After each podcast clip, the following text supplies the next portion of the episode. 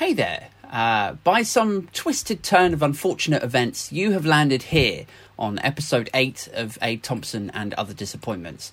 The world and tech are changing, and with things like virtual reality and Elon Musk's brain chips, uh, the way that we get information into our brains is maturing. So, in a world without traditional screens, I thought it might be interesting to ask someone with a cleverer mind than mine how people are going to consume information in this new world. So, who better to explain how users are going to experience things than the head of user experience at Future Workshops in London? So, the preceding hour was a fun time. We talked about everything from serendipity to imposter syndrome to why I should wear a nappy. Um, so, please give a like, a share, a comment for this week's guest, the inspiring and wonderful Jenny Grinblo.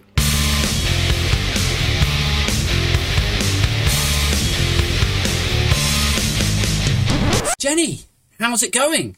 Hi, Adrian. Hi. It's going super great. Good. I'm so excited to have had the opportunity to dress up and brush my hair for someone else besides myself. It's something of Um, a novelty these days, isn't it? Yeah, I just realized I live with my husband too, and somehow that didn't seem to be enough of a motivation. Oh, So okay. He's all right. Yeah. And the background there is looking pretty snazzy. Um, Thank you. We've we've kind of touched on this a minute ago, just uh, uh, first chatting. That it, it kind of looks a little bit dystopian, if I'm honest. Yeah, I mean it. It's no room padded with um, aluminium foil or anything, but it's just it's just one of the Skype options that seem to have um, spoken to me the most Yeah. um, in terms of the the warmth of the color scheme of my own lighting situation. Yeah. So as a designer, you you get really annoyed with most wallpapers because your face ends up being yellower or bluer than the background and Yeah. you're just never happy. Yeah. Let's let's talk a bit about your like your background and stuff. Um so we you and I kind of got chatting on Twitter and I noticed that you were uh deep in the UX game and I work in Yeah. web development and I thought I've never really spoken to anyone at length about UX and some of the people that listen to this podcast are going to be like I don't even know what the fuck UX is. Yeah. So um, let's start with the beginnings of your career, um, and, and then we can kind of go a little bit deeper into UX, and then maybe we'll touch on what the future of UX looks like. So um, let's start like right back at the beginning. So um, UX as like as a discipline, as an industry, I suppose has not actually been around that long. So when you were at school, and they asked you what you wanted to be when you grow up, what did you say? Yeah, I, I definitely didn't say I wanted to be a UX designer. I knew I wanted to be a designer pretty early on. Mm. Um, basically, from around 12, um, I was really into, and still am, into puppies and photos of puppies. However, back then I was also really interested in the band NSYNC. Are you aware of them? uh, am I? I mean, right behind all of this foil here, just poster after poster. All right. Well, um, who's your favorite member? Uh, exactly. it's, it's too easy to say Timberlake, isn't it? So Uh, back yeah. then, um, I was living in Israel, where my family still is, and I was really interested in puppies and NSYNC. And I, for some odd reason, I mean, I guess we, we got the computer in the house, you know, in the corner that connected to the internet with loud noises, and I was allowed an hour on it a day. Yeah, Uh, no, not a day, a week. Gosh, an hour a day would have been a dream. a week. And yeah, and I asked my dad, you know, there's all these websites. Mm, I want to make a website about dogs and NSYNC, as you do. mm, so- niche market. Absolutely. So my dad said to me, and uh, you know, this is kind of the relationship that we have, and, and one that I hope to have with my children. He said to me, "Do you know what? I, I know fuck all about websites, but let's learn together." Fair, yeah, that's pretty. Yeah. pretty solid fathering there. Yeah. So every Friday, we would sit down together and we would look up. I don't even know if we Googled it. I don't know that there was Google back then. Like Lycos Who or knows? something. Yahoo. Something. Uh, we'd look up um, how to build websites, and we'd look up HTML, and with CSS wasn't even. We, I think we just used tables, um, and I'd sit in Photoshop and make a whole page, like the whole entire page, and cut it up and chuck it into a table. Yeah. And we learned to code it from scratch um, together. Wow. Which, as a child, you can imagine there's just no instant gratification moment Yeah. in learning HTML from scratch. But eventually, we did get a page up. I think we used something like GeoCities or Yeah. Yeah. something like that. And it just felt so magical. It's like I can't believe I decide what to write on this thing and and how it should look. And little by little, I started getting into um, these online communities where, because as a child, you can't afford hosting Yeah. Obviously. So I remember there were these online communities that would allow you to use their extra hosting and they would give you a subdomain on their hosting account and you had to get in, you had to apply. So I got into one called I think it was like Pixel Effects and one of the requirements was that you change your web page layout every week or every month. Had to be different Fuck. Yeah. be a different theme. So it was like a serious business. Yeah. But I felt so cool, you know, just knowing that you can do something like that. And of course, you want to get better. So you start researching. Yeah. And so I'd play around with Photoshop loads. And little by little, um, you know, my parents would talk about it, and people would come and say, "Oh, can your daughter do like a poster for me?" Or Yeah. um, my first ever paid thing was my mom's friend wanted to celebrate her anniversary with her husband by having a calendar. Yeah. Do you need to? Yeah. Can you hear that? I thought I had like audio limiting set up where. No, no, Yeah. it's good. Uh, So little by little, I started getting these little jobs, and people would pay me like 20 quid to do a whole entire 12 months of a calendar with their photos. And obviously, you spend so much time trying to make it great. And Yeah. um, I started getting projects really early on. I mean, I think I was about 14 when I worked with a company designing their trucks, and they are so horrible and so ugly, and they're still on, roaming around the roads of Israel. really? Yes. Back then, I also didn't know that you had to give instructions to people um, about how to install your designs. So some of them are like backwards, and there's just just you know most people don't have their portfolios just riding along them sometimes on the road and i think that's that's a blessing but long story short back then i started noticing then that some websites were better than others Sure. and i also started noticing that communication was really important because i'd get a lot of projects wrong in terms of what people wanted um, getting paid still apparently is not easy for everyone Yeah. um, it's a whole other thing and my dad and I would have all these conversations about how do we prioritize what's on the screen and how do we make sure it's clear and how do we make sure that other people besides me enjoy this puppy Justin Timberlake website. Sure. So I think that for me was really the time when I started understanding what are, I would say, the building blocks of user experience. So, really thinking about your audience, thinking about making um, content make sense, making interactions make sense. And I found recently this thing, which now we call a wireframe, is basically just a black and white sketch where my dad told me, you have to plan what you're going to put on this layout first, Mm. and then you do it in color. And I mean, I keep telling him he's a UX designer um, just by accident. And um, then I went to study other things because I come from a background where we didn't have a whole lot of money growing up. So the options were like, go study something that, you know, that's going to make you money that you don't have to worry about all the time. Mm.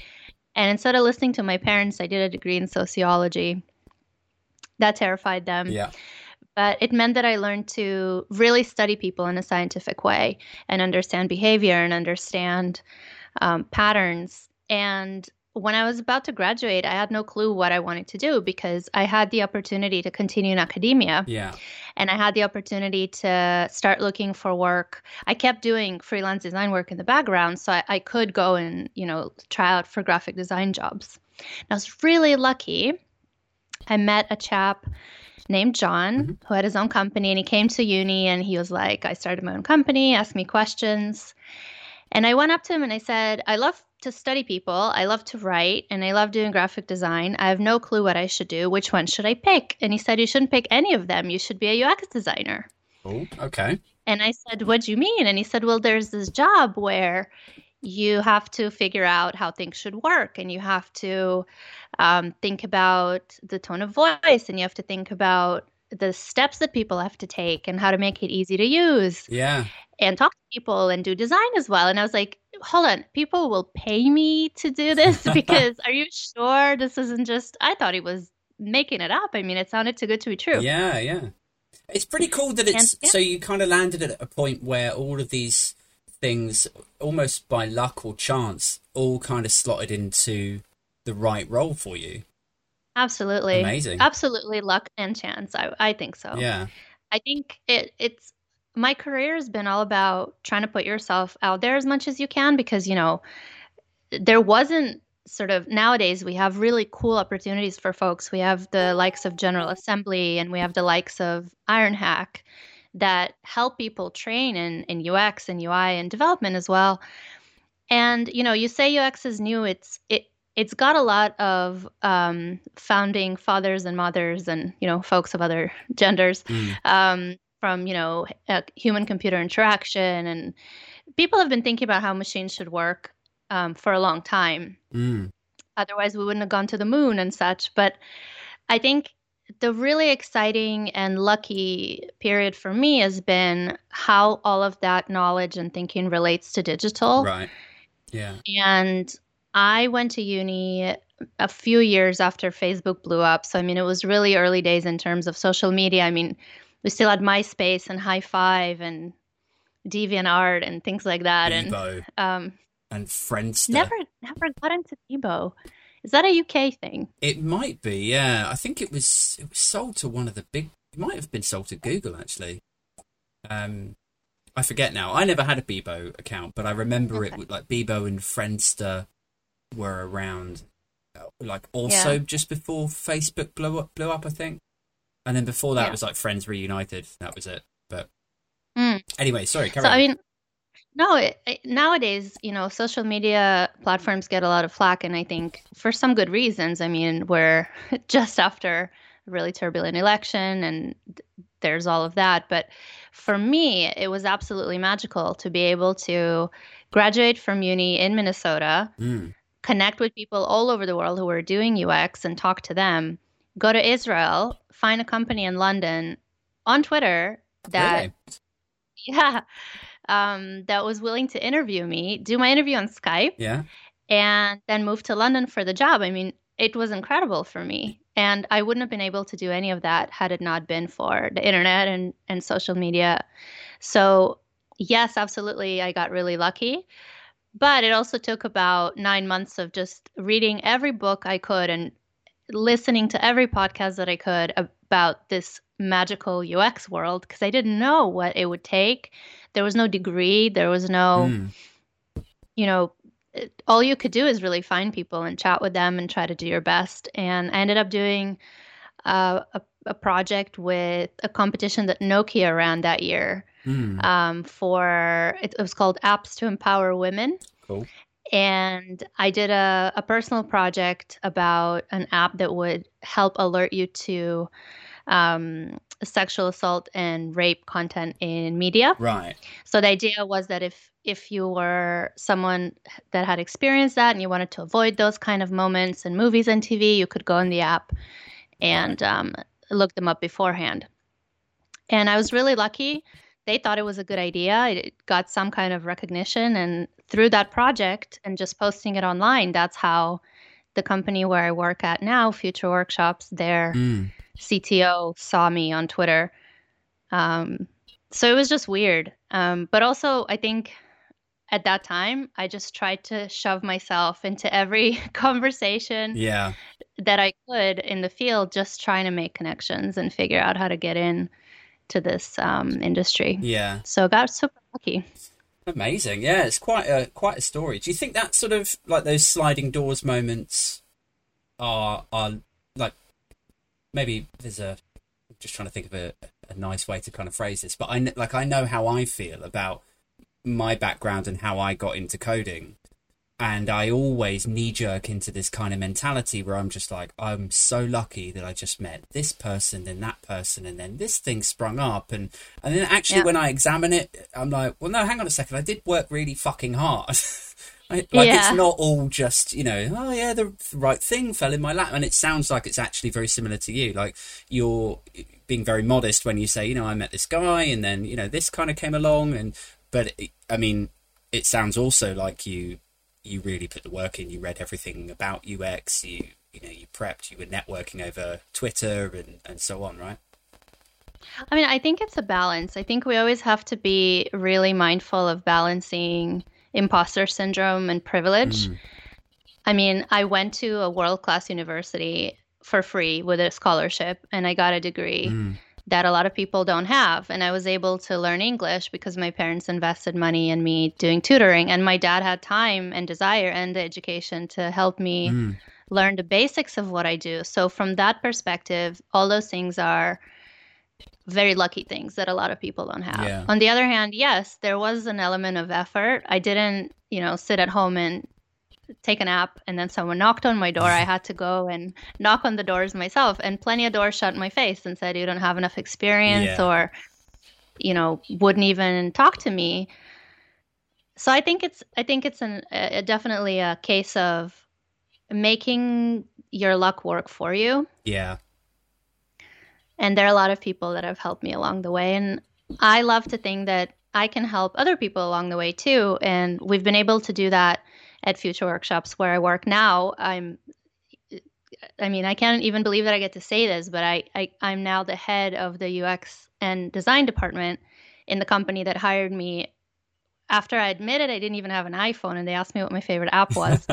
um, and we we've um, made the point to hire people who have just retrained or have just changed career That's great. Yeah. and don't have that experience. They have miles more than I did when I got hired. I always make a joke that I wouldn't have hired myself probably, yeah. but I think you if if you can be aware of how lucky you have been, then that degree of modesty can help you to pass it on because I think if you get into the trap of thinking, "Oh yeah, absolutely, I did this all myself." Yeah.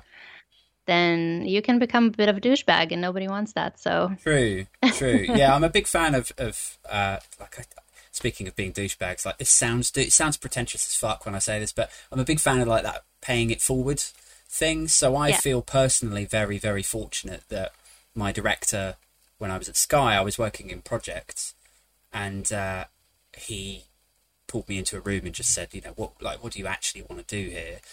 And I said at that time I was like, well you know, I'm editing video for comedians and stuff. Um, maybe something in digital content, doing like I knew my way around the Adobe suite, so I thought, yeah, that would be cool. Like the idea of being a professional video editor actually really like rang my bell. I was like, yeah, that sounds great. Can I do that? And he was like, well, I don't really know anyone in digital content, so um, do you want to be a developer?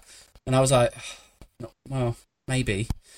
And um, all right then. yeah, and I was so I was kind of not railroaded into it, but like it was his suggestion. He had influence in that area, and uh, I said, you know, I'm not very mathematical, and I was what was I then 34, 35.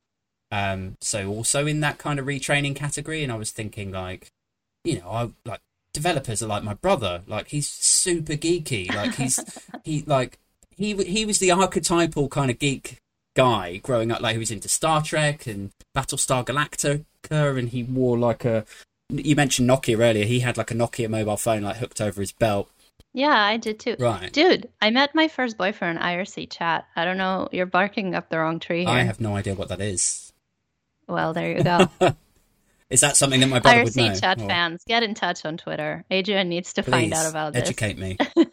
um, but yeah, so I, I just assumed that like that's what programmers look like. Is is my brother? Right. Uh, so uh, anyway, then this director was like, ah, you know, just have a chat with this engineer, have a coffee. He'll talk you through like what web development is, and uh, you know, if you don't want to do it, you don't have to do it, but just just have a Yeah. chat with him. I was like, okay. Yeah. So uh, it just kind of snowballed from there, really, and um, and I now think, uh, what am I, five years on, six years on from that? Um, I'm like, you know, that was super fortunate, and it's really great that he saw something where he thought this guy could do more than just Yeah. you know timesheet planning and Yeah. swim lane reports and stuff. And so now I'm Yeah. like, look, if somebody wants to learn how to do what I do, then Thursday night, seven thirty, like we jump on Skype, uh, we go through what we did last week. We um, then they spend like the rest of the week pushing code, and then I check it again the next Thursday, and Yeah. um, you know any any kind of opportunity that I have to put someone on a similar trajectory as I've been able to to benefit from because like from Yeah. from my perspective I'm and and I'm sure like a lot of the you know career movers that you interview I feel like it's changed my life I'm like I wish I'd done it like 10 years earlier 12 years earlier but Absolutely. But see, for him to have noticed you, Mm. this is what I really want to pay attention to. I went to this really amazing lecture on happiness Mm. a few years back, and they were talking about um, predictors of happiness and things that give us true, deep happiness in life. Mm. And they were saying that the number one thing is doing things for other people, acts of service. Mm. But they had a really strong caveat, which is that you only benefit from them yourself and they're truly meaningful if they cause you some pain, if they cause you if it's if it's effort. So if you do stuff that's kind of like, oh, I'm already here, yeah, whatever, doesn't cost me anything. Mm. That's not really what service to someone is right. you have to go out of your way a little bit. And i think this is what i've learned is the hardest part of of being in a position where you can do things for people is actually showing up and doing it even when you don't want to Mm. or when you can't or you feel horrible that day or something happened at home. You have to show up. It's not enough to just hire someone and say you're so lucky i've given you this opportunity. Yeah. Now just sink or swim you have to really make time. I mean as a parent you know this showing up is 90% right? Yeah. Yeah there is that. and so Um, and I often like, I mean, I assume that actually the reason that he gave me that opportunity was like one of two things. Like, there's there's this sort of like faint, faded third possibility, which is he saw something in me that he wanted to encourage and see it flourish. But Right. I that The other yeah, the other two. Number one is that I was such a god awful fucking project analyst that he was fed up of me making mistakes and costing him money, like tens of thousands of pounds. Uh, and he was like, "We've got to get this guy out of here." Um, what's the other one? um, and the other one was, wait, hold on, oh I've got mem- are you having a brain fart yeah memory blank. Hold on, it were they both negative yes, yeah, cool but it's like the sort of cool. Um, it's like the sort of imposter syndrome thing where it's like your oh, go-to absolutely. and thing. it's a service to you and to him Yeah. i mean if i were him and i heard this i'd be livid i'd be like fuck you like i was a great mentor But it's like, uh, wait, no, I, oh, it just came back to my head and it's fucked off again. Wait, should i guess you were really smelly no, oh no, no, No. wait. Uh, I mean, that's a great guess. I probably was, um, but no, I, I wondered if maybe it was something to do with his, um, his like targets and goals. I mean, you're head of UX. You're Ah, right. probably targeted on like, you know, I don't know, diversity, hires, promotions, and that sort of stuff. Um, you know, maybe he was targeted, and there was some sort of objective that he has to demonstrate that he has helped progress someone or you know it's like a nice story to tell in his annual appraisal to go well look this guy You're so Never- cynical. You're hurting my heart. but You're hurting my heart. Do I can, can I defend my targets as well? Because you just like shot all over my targets. Yes, I have to hire uh, one person don't look like me per year. Yeah. No, um, I we're we're not that big a company. We're just about forty people, and I work really closely with our CEO. Um, uh, on on paper, I should say he sets my targets. right Let's go with that. yeah I think targets are are uh, maybe uh, definitely a word that I would expect to hear from from a place like Sky. yeah Yes, it's important for us to have these things, but I think ultimately what I found, and I found this from my own experience, but also doing um, qualitative interviews with folks who work in other organizations like banks and so on. There's only so much that your external targets are going to do to motivate you to behave every single day. I think people follow the actions that speak to their own values. Mm. And I don't know the person who who helped you have a magical career transition. Yeah.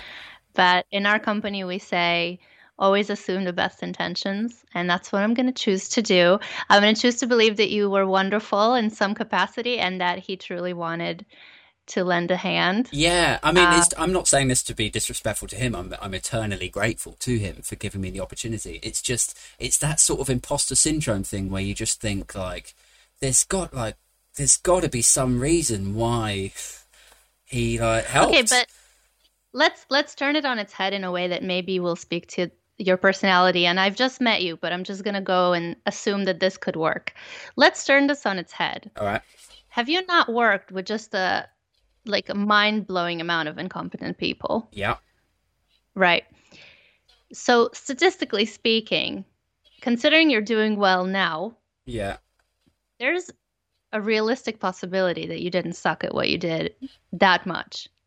Possibly, yeah. And it's I I think it's also a case of like when you make a mistake at work, you feel like the world is ending. Like you're the biggest moron Yeah. on the planet and everyone knows. You've been figured out that Yeah. you are fuck like, you, you're making everyone's life harder. Why don't you just fuck off? Yeah. Like that's honest that's how it's so visceral. Um but to everyone else it's like it's like, yeah, well, it's fine. Just, you know. Everyone else it. is like, I don't know what mistake you made because I was busy berating myself. And by the Yeah. way, this thing that you're talking about is super, super British too. Like my husband's British. Uh, You can hear from my accent, I wasn't born here.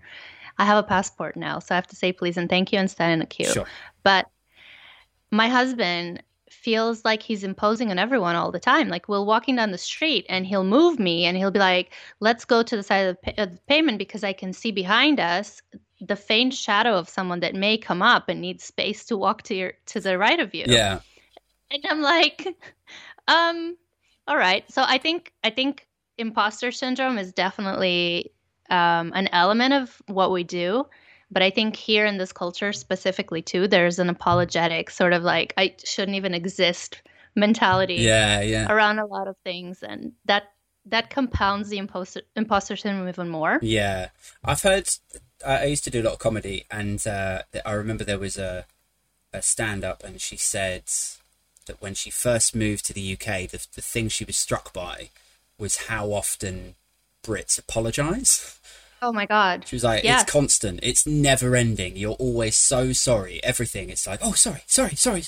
Like, Yeah. and it's. I, I don't know why it sort of stuck with me. I suppose because I've never noticed it because I am British. But is that was that your kind of take on it as well? You were like, everyone here is so oh sorry. my god.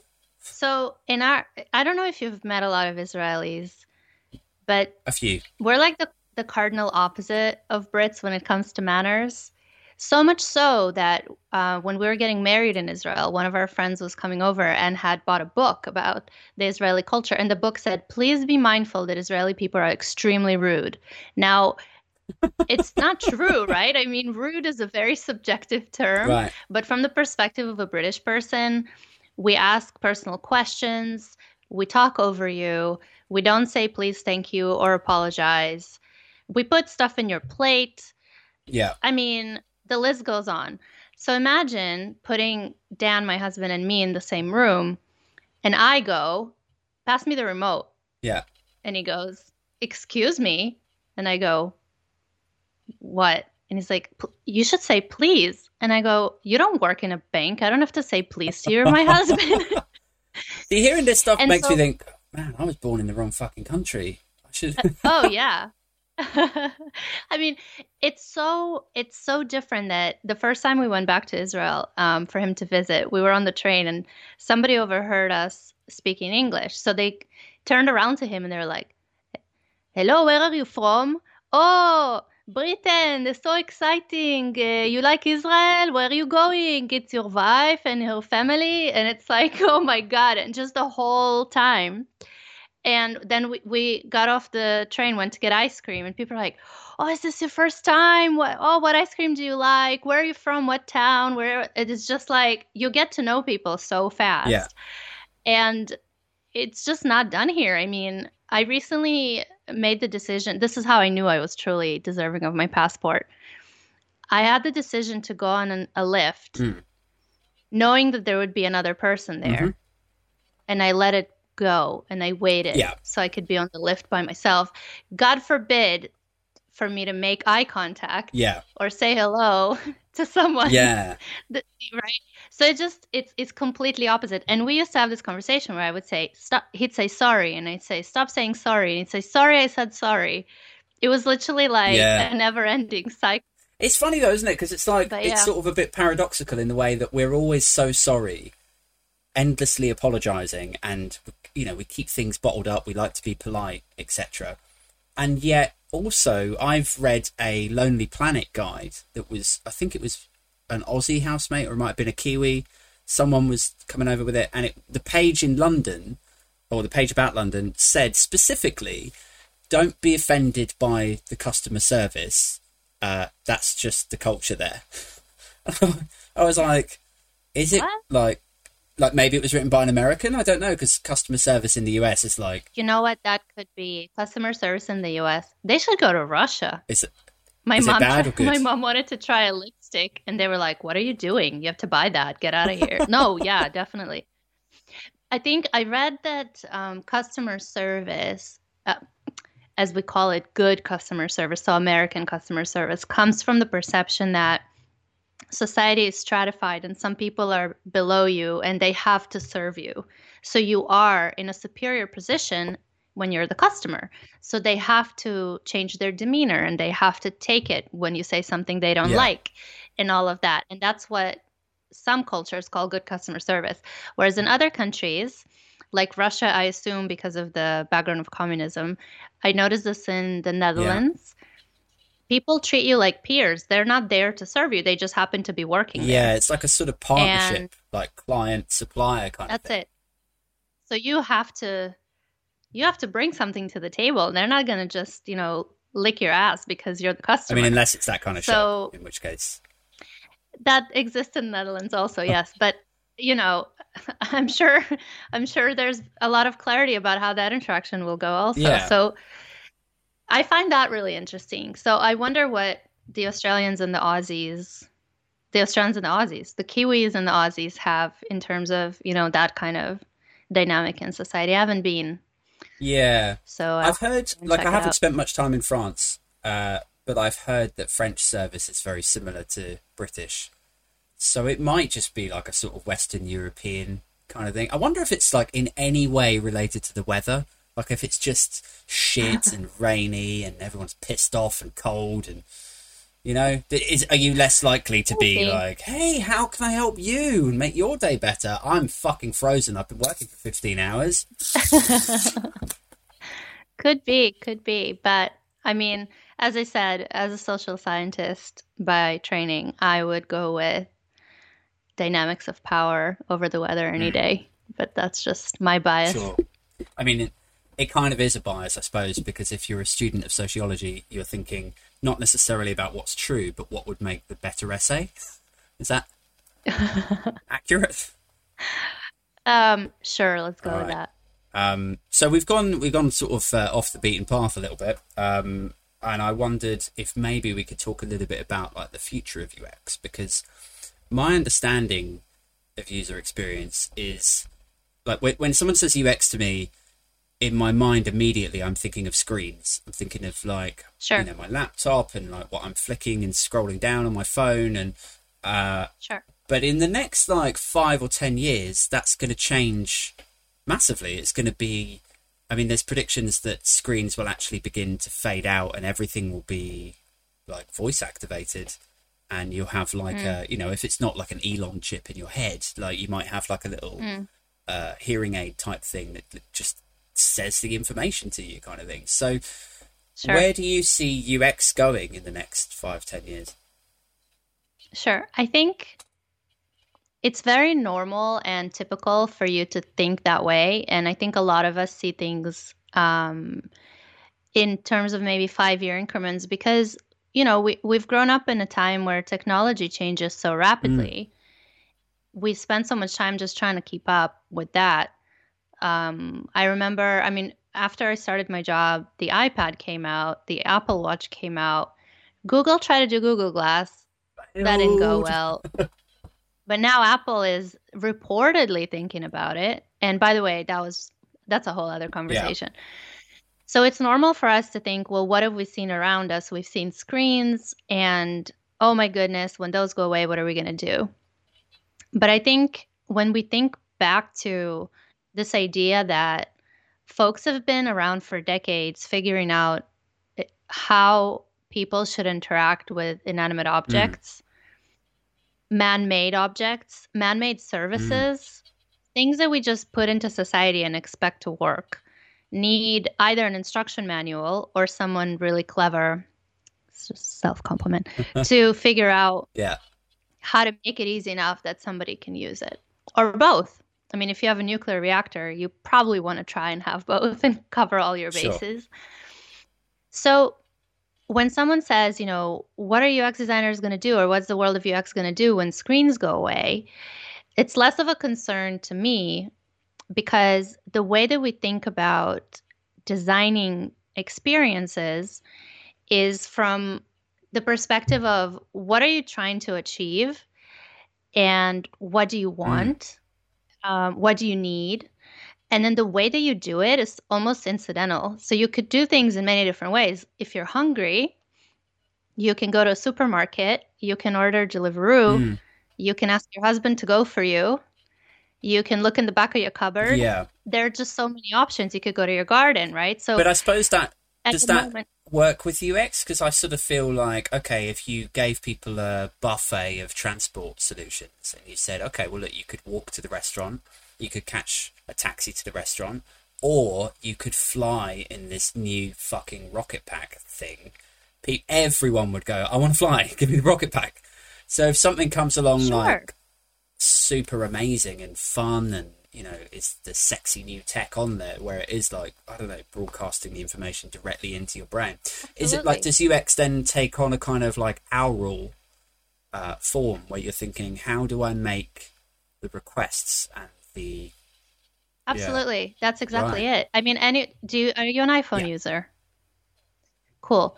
Have you tried asking Siri for stuff? Uh, my son has. Yeah. Um, How's that going? Yeah, very like patchy, off and on. Yeah. So I I have this conversation with my HomePod mm-hmm. Mini, the newest cutting edge technology from Apple, and I asked it to please play NSYNC's second album, and it said, "Sorry, Jenny, I can't find NSYNC on Apple Music." Mm. So then I said the name of the album and it said Playing Celebrity by NSYNC. And I'm like, you little twat. I mean, so judgy. Even now, a massive NSYNC so, fan. I'm like, what? You haven't heard of the second album?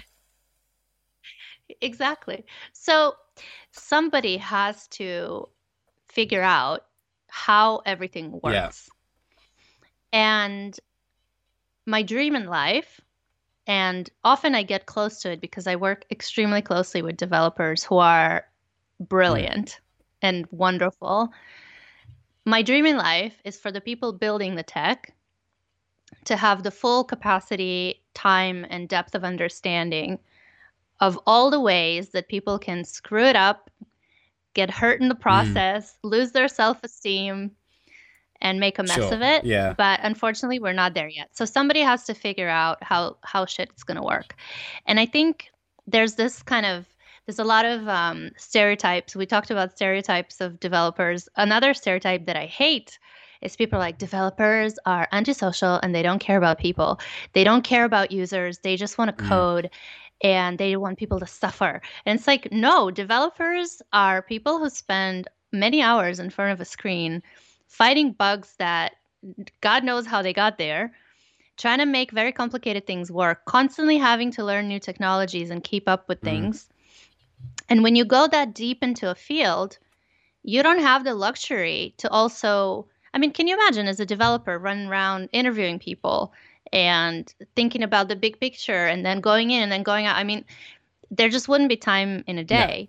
And some people do work like that, and, and I admire those people. But I think at the moment, it's beneficial to have folks whose job it is to sit there and think about what's the best way for this thing to interact with a human.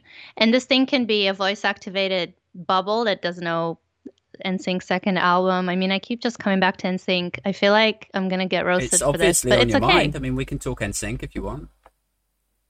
with lockdown, you just have to go back to the things that make you Yeah. happy, and this is what makes me happy. This is so why I'm not judging, like, because my Spotify is all. This is. I don't know why I'm admitting this on a podcast, but it's all like grunge rock stuff that I was listening to in like 1995. And there's a there's a part of me that's I think we're all like, what does that. this say about me? Have I not developed? Why am I listening to like teen angst rock stuff? What I'm learning today is that you need to work on your self esteem, Adrian. Yeah, and the only reason I'm telling you this is because I go to therapy every week, and my therapist told me the same. So, anyway, so I, what I'm saying is, I think the mechanism that we use to get things mm. done, as long as it's man made, it's going to need someone to figure it out. So, I'm not worried about if it's a screen or it's not a screen. There's a big conversation about, and and has been for years about the service end to end. So you interact with a lot of people and things, and a lot of things have to work behind the scenes for something like an app to work. Mm. So designing the screen is not enough. Um, we're talking about ethics a lot in the community, thankfully, Mm. because we're realizing that the things we build have an impact on human lives and the environment and politics. And suddenly we have to make it our problem because we're not back in the day when it was enough to just build a web page and feel cool about yourself. You have to think about the lifetime of that thing and what impact it's going to have and how it's going to be sustainable. And there are a Mm. lot of hard questions. And I think um, the user experience field has um, a lot of jobs to fulfill and will do yeah, for a long time. And I, as I said, it evolved from other fields that have existed for a long time. So it's not new, and I don't think it's gonna disappear, but it evolves all the time.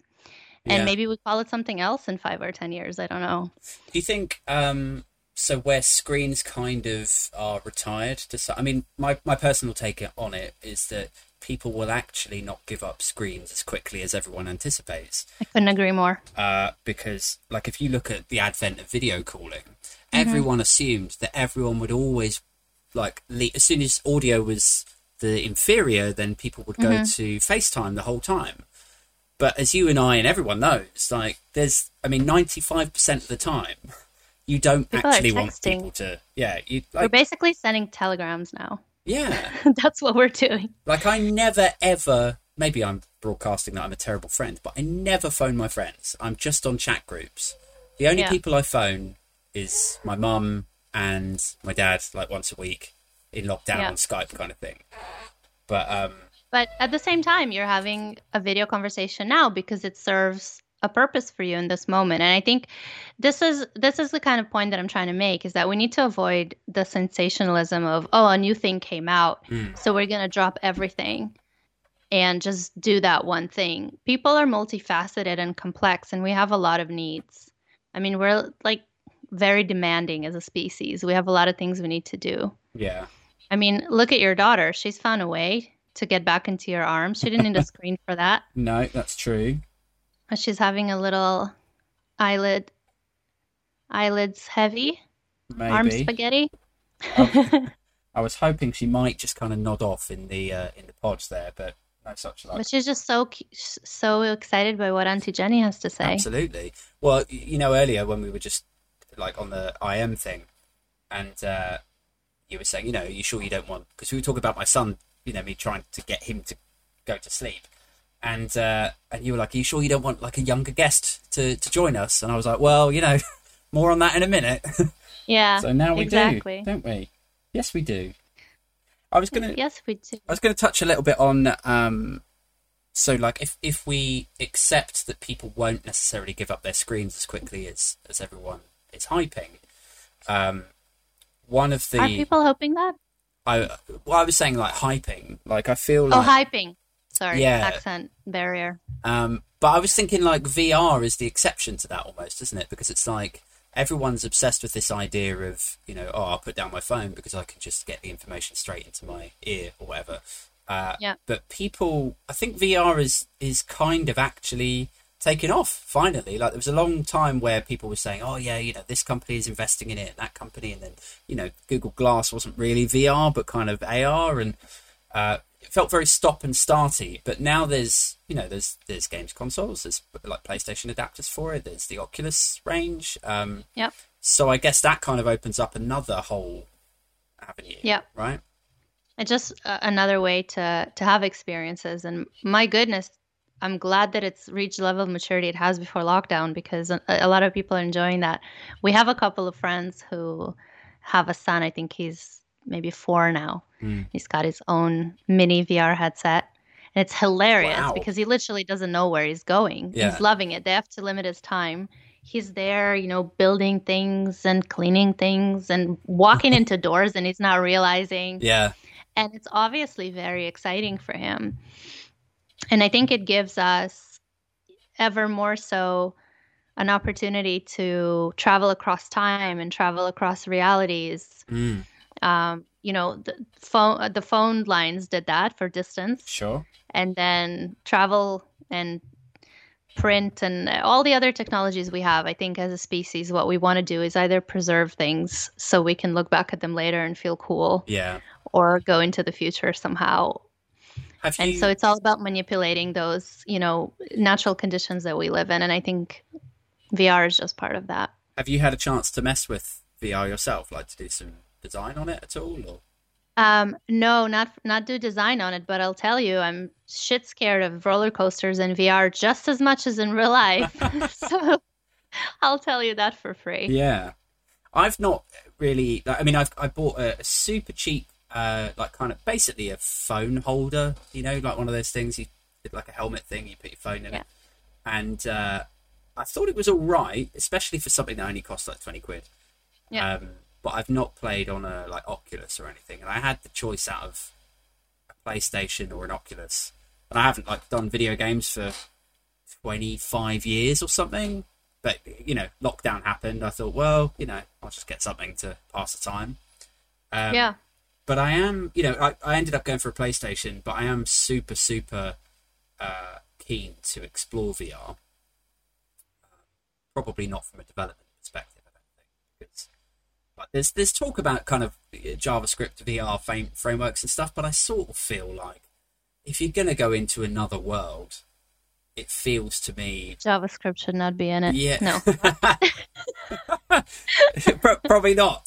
But also, like from a technical standpoint, I mean, my understanding of gaming and game development is that most of it is written in like C and like heavy logic kind of languages, whereas JavaScript, as much as it tries to style itself and morph itself into something new every week, it's fundamentally a web language. Um, I don't know.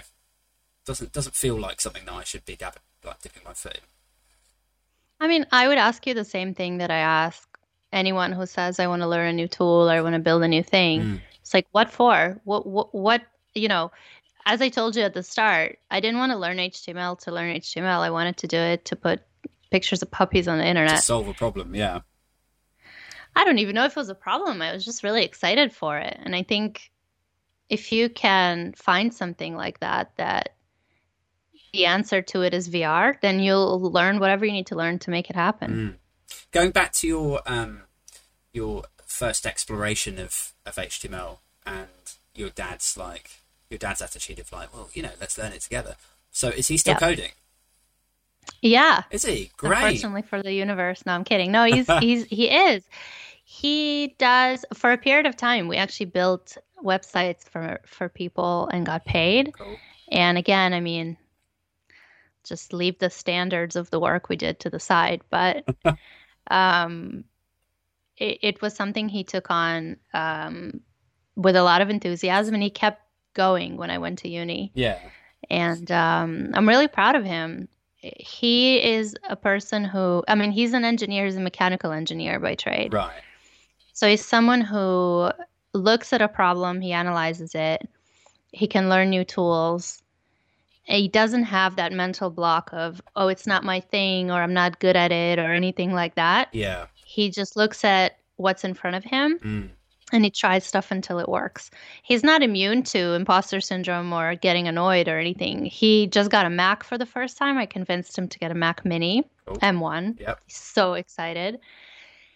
And he's having that thing where he doesn't know how to use a machine when he's so competent with computers. Mm. Um, and he calls me and he's like, I'm so embarrassed, but I don't know how to open a blah, blah, blah, or whatever it is. So he's human, but I admired that attitude of let's figure out what the problem is. Yeah. And then we figure out what tool to use.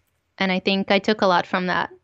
That's such a giant thing as well, isn't it? And uh, I assume it's it's something that uh, matures and, and endures throughout, like your journey, uh, first learning HTML, but then into the UX arena.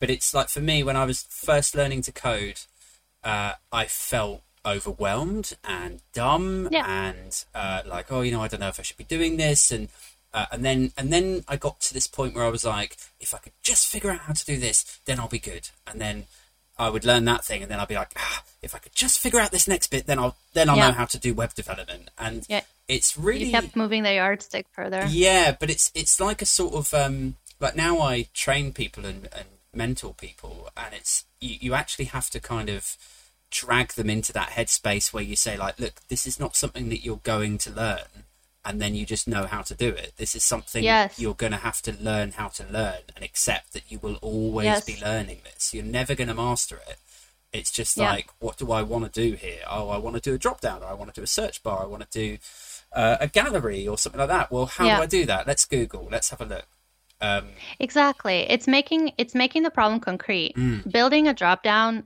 is a, a surmountable challenge.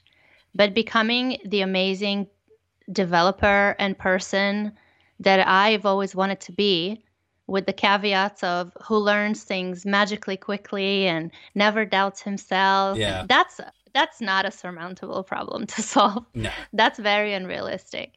And I always tell people um, that I actually find that the biggest crisis of faith, and I call it the valley of doom, comes not at the very beginning of your journey, Mm. but a little bit in when you build enough knowledge to know what you don't know Mm. and you realize how big the universe of your field is. yeah And then, so your confidence level compared to your knowledge Yeah. suddenly has such a big gap. Because in the beginning, you're like, yeah, it's fine. I made a page. yeah I'll make another. And suddenly it's like, boom, here's everything that I don't know. You have to pass that stage. And a lot of people, I think, question themselves and give up then yeah rather than at the very beginning. Yeah, I think you're right. I think there's a sort of real uh, strength in the ignorance is bliss kind of moment at the beginning where you're like, well, yeah, I'll just do this. You know, the guys at work said I need to learn React, so off I go. I'll, Yeah. I'll do React for a bit, and then fine. somebody's like, yeah, Probably learn. can you? Probably learn how to code for iOS too next week. Yeah. problem. Or, or then Yeah. like, well, it was even more basic than that. It was like for me, they were like, yeah, can you go away this weekend and then learn like CSS media queries? I'd be like, Sure. yeah, okay, cool. And then I'd come back. Whereas then you get a bit further down the line and you're like, oh shit, React is just like one planet in a solar system of JavaScript frameworks. And like, what what am I going to do when this planet dies? Like, where the I'm going to have to start again. Like, there's a real sort of fear there. Yeah. Um, and at some point, I will probably have to address it. But But you know, this is this to me is a great parallel to your question about screens. Mm. I think when we tie our value and our skills to the tools we use or the activities we do or the outputs we produce, that's a really dangerous game to play. Mm. Because if you define yourself as someone who codes in React.js or whatever it is, that's what being a developer is to you, then you're at a grave danger. mm, But if you're someone who writes code to build stuff on the internet, yeah, then suddenly that's a whole other comfort zone. yeah, it's sort of the difference between yes, I'm a React developer, please hire me, and uh, what is it you're looking to build? You want to you want a web app? Okay, cool. Do you want it to be installable on a phone, or like what is it for? Is it for internal, like inside the business? Is it for external? Have you thought about like it's it's the but there's a confidence that um, that you only get uh, installed in your brain to be able to, to be equipped to ask those questions that you you develop after the first like two or three years of doing it. I think. Um, Yeah, for sure. Because you're just trying to survive in those few first years. Yeah. You're just learning what to Google. Yeah. Well, also like when you're like I was thirty five. I think I was about thirty five when I was retraining, and uh, I was petrified of fucking it up because I had a pretty cushy job. I think in PMO, I could have just stayed doing that. Um, and uh, and I thought, what if I, you know, I'm going to jump ship into this unknown world? What if I'm a And terrible, fail. yeah, developer? They might like if Sky go through a rough time because I'd worked in banks in the credit crunch, so I was very familiar with uh, what businesses do. Sorry, my headphones are going to slide off here. Let me just there we go. Um, You're doing great with the one-armed multitasking. operate. Well, zero arm even yeah. at this point. Um, yeah, so Yeah. I'd, I'd worked in banks and I'd seen how businesses operate when they go through a tough time. And, you know, I was the guy that was in a, an HR room asking people to come down and see me at like five minutes past one Yeah. for their chat and then 15 minutes past for their chat. And Yeah. um, so I was just thinking if Sky go through a rough time and, you know, Netflix get bigger, which they did, um, they need to fire people, let people go to save money quickly, who are they going to get rid of? because you're crap. Yeah, Yeah. like I'll be the weakest thing. I'll be the expensive because I was, you know, a career move guy from, you know, this level down to junior developer. It just, I don't know, it really, it, it worried me, and so it in a in a positive kind of flip of that, it lit a fire under my ass where I was just like, I, I've got to fucking learn this. I can't fuck this up. Um, Yeah. And then there was, uh, so my four year old um, was kind of on the way then. And uh, so it was like, I'm a dad. I'm about to be a dad. I really need to sort my shit You out. really have to sort it Yeah. out. Yeah, yeah. Um, so yeah, there's a there's an element of that. I want to pre-warn you that if you hear a fart or a burp, that is absolutely. And you would have done a fantastic job with the bottle. Yeah, thank you. Yeah. That's what we want, right? yeah. Are you gonna let some? Are gonna ruin this As podcast? my mom-in-law says, better in, better out than in. Yeah. Oh, she's still going. Okay, that's good. Um, How did you warm up the? bo- I'm really so curious about the mechanisms at play here. there we go. Don't Yeah, if you heard very that. good. Did you? Yep. oh dear. Uh, how did I warm up the bottle? So what you do is, if you're like us and you're incredibly lazy, you buy one of these uh, machines. It's a bit like a coffee machine. Is it like the baby Keurig or whatever? It's- baby Brezza. Uh, again, I don't know the don't know the brand, and it is new. I have no excuse this time. What you need to know about me is we've been trying for a baby for two years, Oh, right. and I've spent these two years researching Yeah, everything anyone has ever made Yeah. for babies because I don't have the energy I don't have the, the need to spend my energy on an actual baby. Sure. I spend it on learning all the terms and the tools. So that's why I'm like, which of these five bouncers that I saw on YouTube last week is this? It's got stars on it. If that helps narrow it down I know it's not a baby Bjorn. No, I could probably if I if I was really. Shall I look down for? I'll, I'll have a look. No, at, it's fine. Well, It's fine. I feel like I need to. Do parents listen to this? I don't. I hope so. Think so. I don't know. Actually, one We'll one out. definitely does because uh, we met her in an NCT uh, group. What's up, Tori? If you're listening, Hi, Tori. um, Being a parent is not easy right now, huh? oh, I don't want to really spend the last five ten minutes of this podcast moaning about it. Just going down that route. But I'll just say that hard. one of my friends who has two kids told me if I'd known that there was a possibility of not having nursery in school, I wouldn't have had kids. I was like, okay. Yeah. Well, I'm not quite there yet. yeah, but I saw a tweet by there's a, a political journalisty guy called Alex Andreou, and uh, Okay. he was taking the mick out of his friends who were parents, and he was saying like at the beginning of lockdown, so it's you know it's a scary time. Uh, all these nurseries closing left, right, and centre, and he put this thing out saying all my friends with kids seem to be really shocked that they're having to spend time with their children um, and they're like, "What? I have to spend every day with them, like ev- or like all the hours?" And and I was like, it kind of pissed me off. I was like, "Yeah, because we've got fucking jobs." Because you have like, other things to do. Yeah. Exactly. I mean, wouldn't it be great to live in a country where at her age you would have had a year off, amazing, yeah. right? And I've, and just not had to worry about having a job? Of course. I've heard So maybe Mr. Who is it again? Alex Andreou. So, Mr. Alex Andreou, why don't you try feeding a child while doing a podcast and planning your next workday, and then we can talk. Yeah, while while like the, the worst is like the boardroom calls, like when you're trying, like you're mm. talking to a CEO, head of mm-hmm. product, and your other like senior front end developers, and you're trying to explain why something isn't going to be on on time or Yeah. over deadline, and then Yeah. in the background you've got your four year old going like, "Daddy, Yeah. can you wipe my bum?" you're just like, "Oh. Lord." Our, our CEO had to speak with a CEO of a large corporation in a very tender moment in our relationship with that company while physically running Really? to his daughter's school to pick her up because he was late. Yeah. And he managed to have that call with a favorable outcome, get to the school. Yeah. And then his daughter said, Daddy, you're late. And also, where's my snack? Fair. Yeah. And so, which is important to her. Yeah, absolutely. But you just you just can't win when you're trying to do multiple jobs. Yeah, not a 100% success then on his part.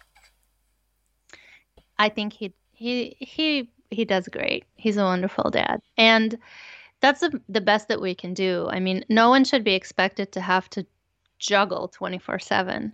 That's why we have. I mean, Mm.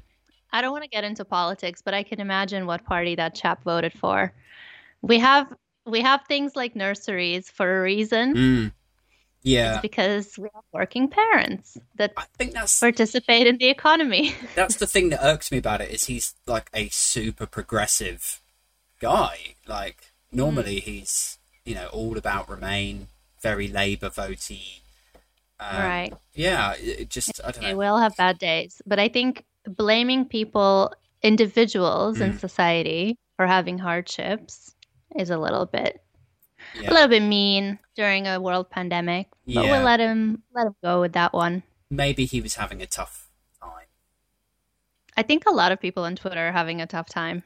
Yeah, I think so. I've tried to sort of step back from it a little bit recently because, but there's there's times when I read the news and I'm just like, oh, well, this is fucking ridiculous, and then I end up like, it, let's say it's like quarter past seven in the morning. My my son has woken me up. You know, I'm trying to sort Ruby out with some milk or something, and Yeah. uh, and then I read the news and something just like gets my gut, like really Yeah. angers me because I'm just like, Yeah. how can this person be so fucking detached and Mm-hmm. um, and then I'll like write like a sort of 15 or 20 tweet thread about it. Yeah. And I'll think to myself, yeah, I've really nailed that point. And then I'll post it. And then like two days later, I'll see it there and I'll be like, like, what the fuck am I doing with my life? Like, how long did that take me? Yeah.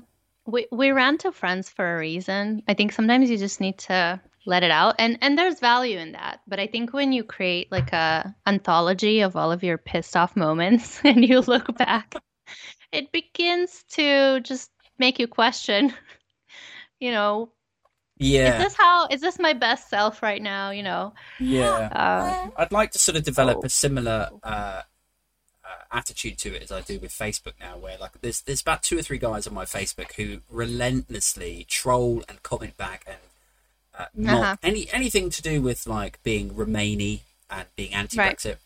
Uh, and but I've actually been pretty good with that. Like over the last two or three months, uh, I've got to the point where I'm like, I literally like it is just a waste of my time. Or like I call it the post Brexit zen. there is a sense We've lost. it. Yeah. We just need to move on. It's like it's over. Let's just yeah. It's fine. It's fine. It, we don't need to sell cheese to Europe. It's fine. Yeah, it'll be alright. I mean, as heartless and as callous as this sounds, there is a little part of me that's a bit like, Don't say it. Oh no, what did you think I was going to say? we ain't doing This could be juicy. Tell me. I don't know. I read some of your tweets about patriotism today. Oh right. wondering- Oh no, actually, this is way worse. Uh, Okay. uh, I would like. I was going to say there is a part of me that's a bit like, yeah, but we work in tech. Be alright. It's oh yeah. Okay. You know, I thought we're gonna be I thought I thought you were gonna be like a part of me is like, well, Britain is better no, than no. everyone else. I'm, Um, I'm sure. Only only at vaccines, and only if you don't count Israel and Qatar.